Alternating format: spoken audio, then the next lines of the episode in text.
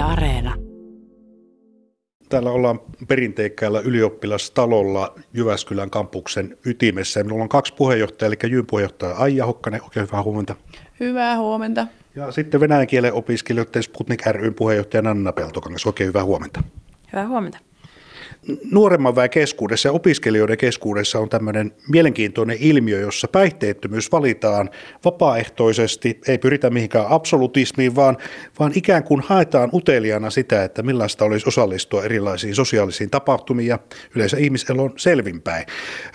Puheenjohtaja Aija Hokkanen, kun sanoit tuossa, että olet opiskellut 7 vuotta jo ja olet nähnyt tätä opiskelijakulttuuria, niin yleensä se stereotypia on se, että opiskelijoiden elämähän kuuluu tämmöinen päihteiden, erityisesti alkoholin käyttö, niin onko tilanne edelleen tämä vai onko se muuttunut? Kyllä mä sanoisin, että alkoholittomuus ja sen niin kuin selvinpäin olemisen valitseminen on tullut helpommaksi, koska halutaan toki niin kuin, tehdä opiskelijakulttuurista saavutettavampaa ja se, että nuoremmat ikäpolvet on tai käyttää vähemmän ja vähemmän alkoholia, niin toki sitten niin kuin halutaan kannustaa ja toki kaikkia aina on haluttu kannustaa osallistumaan opiskelijakulttuuriin ja se tulee sitten siitä, että se alkoholittomuus olisi helpompi valita ja toki itse kun 2015 aloitin, niin olin silloin tämmöisellä niin kuin selvemmällä linjalla, niin kyllä silloin joutui aika paljon selittelemään sitä omaa valintaansa, mutta kyllä se otettiin tosi hyvin vastaan, kun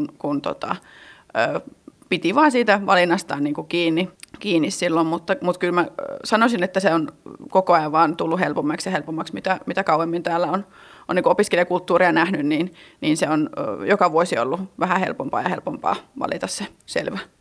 Nanna, sä oot puolestaan opiskellut 4 vuotta Venäjää, niin mikä on sun näkemys, niin onko tämä muuttunut tämä tilanne? No musta tuntuu, että silloin kun mä aloitin, niin mä en edes ajatellut, että olisi voinut olla jotenkin hirveästi opiskelijabileissä ihan selvinpäin, että se tuntuu jotenkin automaattiselta valinnalta, että jes, nyt lähdetään ryppäämään. Mutta jotenkin nyt tuntuu siltä, että voi oikeasti lähteä ihan tapahtumiin silleen ja seuraavana aamuna on oikeasti hyvä olo, että niihin voi niin mennä silleen tutustumaan oikeasti vain ihmisiin ja hankkimaan kivoja muistoja, jotka oikeasti muistaakin vielä seuraavana päivänä, että se on kyllä tosi kiva, että on tällainen. Niin toi stereotypia. Sen rakentuminen liittyy varmaan paljon opiskeluhistorioihin ja ihmisten entiseen elämään, miten on joskus eletty, mutta nykyään kun katsoo esimerkiksi Alkon tilastoja, niin nuoremmat sukupolvet, eli 18-25 ikävuoteen, edelleen tuommoinen alkoholittomien juomien suosio, se on kasvanut 20-luvulla ja koko oikeastaan 2000-luvun ajan, eli oikeastaan se on jo muuttunut, mutta ehkä me ei oikein myönnetä sitä. No se voi kyllä olla joo, ja onhan noin just toi, kun nousee noin tämmöiset alkoholittomat juomat, niin ei se ole silleen, että ei halua välttämättä, että ei tykkää sitä oluen mausta tai sitä tämmöisestä, mutta sitten voi ottaa sen alkoholittoman ja olla hyvällä ololla ja hyvällä fiiliksellä silti, että se on vaan hyvä, että tommoset nousee ja niitä on enemmän. Fuksivuosi on sillä tavalla tietysti aika lailla kriittinen vuosi, että silloin tullaan opiskelemaan ja tietyllä tavalla tullaan sisään näihin uusiin piireihin ja tutustutaan uusiin ihmisiin. Aija Hokkanen, Jyväskylän ylioppilaskunnan puheenjohtajana, olet seurannut sitä, että miten tämä tilanne menee. Ja sanoit tuossa äsken, että joskus on kokenut myös sen niin, että joku on ottanut yhteyttä ja sanonut, että on ikään kuin pieni pakko osallistua johonkin alkoholipäihtejuttuihin, että pääsee mukaan piireihin. Niin kuinka yleensä tämmöinen ikään kuin pelko, että pääse sosiaalisiin piireihin, jos alkoholia ei käytä? No kyllä toki siis opiskelijakulttuurihan kaikista siis se perinteikkäin ja ehkä sellainen niin kuin näkyvin osa siitä on ehkä niin kuin ulkopuoliselle yhteisölle varsinkin se niin kuin railakkaat opiskelijabileet tuolla kaupungilla ja näin, niin voihan se olla, että se kokemus tai se oletus on se, että täytyy, jos tulen tähän yhteisöön, niin täytyy ja ei välttämättä uskalleta valita sitä niin kuin selvinpäin olemista tai alkoholittomuutta, mutta kyllä mä kannustaisin kaikkia vaan sanomaan, että jos ei oikeasti halua juoda, niin sitten ottaa vaikka sen limsan tai juoteetä tai jotakin muuta, tai sitten ottaa se alkoholittoman alueen, että mä en usko, että nykyään siitä enää mitään semmoista suurempaa polemiikkia tulee, mutta toki se voi, koska se historia, niin kuin sanoit, on sellainen opiskelijakulttuurilla, niin toki se voi olla se ajatus, että täytyy, mutta kyllä mä sanoisin, että nykyään se on niin kuin paljon avomielisempää se ja ei enää ole niin kuin pakko juoda niin sanotusti päästäkseen piireihin, että kyllä se on helpompaa olla selvinpäinkin. Puhutaan tämmöisestä ilmiöstä kuin päihteettömyys ja päihteettömät tapahtumat. Nanna Peltokangas, Sputnikin Venäjän opiskelijoiden puheenjohtaja, tuossa totesi, että silloin fuksivuonna niin ikään kuin olettiin, että semmoinen päihteiden käyttö ja ikään kuin yhteinen päihteiden käyttö kuuluu siihen fuksivuoteen. Oletko koskaan miettinyt, mistä tuommoinen johtuu? No varmaan sitä on sit saanut semmoisen näkyvän kuvan niin opiskelijaelämässä niistä bileistä ja tämmöisestä, niin sit sitä vaan lähti semmoiseen, että jes näillä mennään. Sitten onhan siihen ehkä semmoinen totuttu tapa, että kun ottaa ne muutaman kaljan alle, niin on vapaampia, ei ole niin semmoinen, on helpompi olla ehkä sosiaalisessa tilanteessa, jos jännittää, mikä sitten toisaalta on kyllä harmi, mutta ehkä se siitä lähti sitten sellainen, että otettiin aina jonnekin edes ne muutama ollut tai joku tällainen vastaava mukaan. Nyt on kuitenkin niin, että on valotettava tilannetta myös siltä, että kuinka paljon opiskelijat käytännössä järjestävät myös tapahtumia, joissa päihteet eivät ole millään tavalla mukana.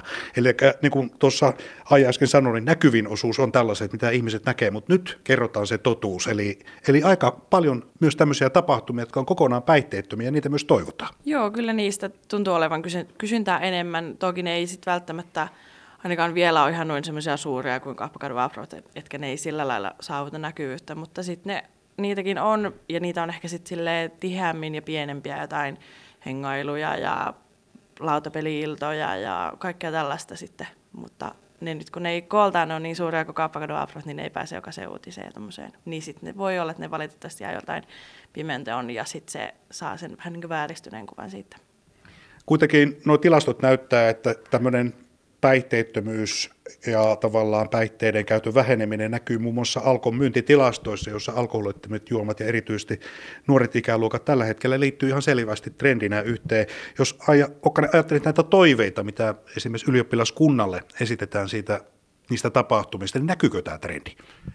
No kyllä mä sanoisin, että se ehkä on semmoinen laajempi saavutettavuuden ja yhdenvertaisuuden toive, mikä niin kuin tapahtumissa on ja opiskelijakulttuurissa on.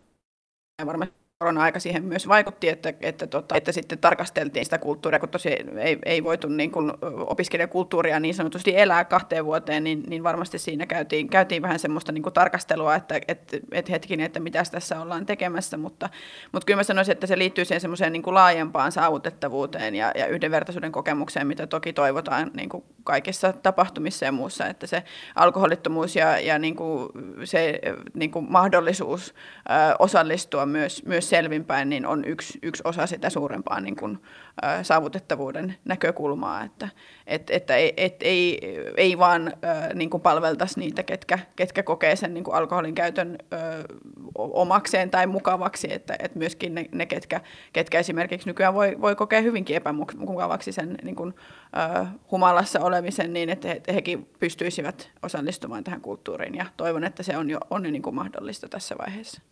Niin turvallinen tasaveroinen osallistuminen, niin se on tärkeää. Nanna Peltokangas, kun venäjän kielen opiskelijat järjestävät tapahtumia, niin puhuvatko opiskelijat tästä sinulle suoraan, että ikään kuin tuntee itsensä ulkopuoliseksi, jos ei niitä päihteitä nauti?